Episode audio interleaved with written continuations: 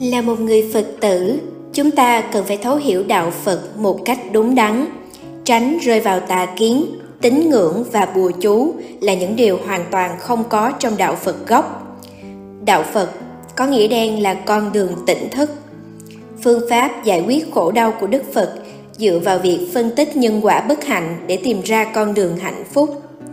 Con đường hạnh phúc, theo đức phật, chính là bát chánh đạo bát chánh đạo có nghĩa là con đường chân chánh, được chia ra làm tám phương pháp. Sau đây, xin được trình bày về ba phương diện nằm trong bát chánh đạo. Phương diện một, đạo đức, bao gồm có bốn phương pháp. Một, chánh ngữ, nghĩa là lời nói đạo đức. Hai, chánh nghiệp, là hành vi đạo đức. Ba, chánh mạng, là nghề nghiệp đạo đức. Bốn, chánh tinh tấn là những nỗ lực đạo đức.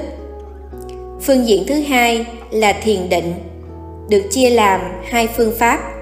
Chánh niệm là làm chủ tâm và sự vận động của thân ở mọi nơi, mọi thời điểm. Chánh định là thực tập thiền, kết thúc khổ đau, buông bỏ chấp trước, xả niệm thanh tịnh.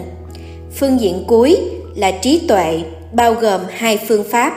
Chánh kiến là cái nhìn, là thế giới quan và nhân sinh quan dựa vào duyên khởi, vô thường, vô ngã. Chánh tư duy là tư duy tích cực, tư duy thoát khỏi những gốc rễ của tham, sân, si.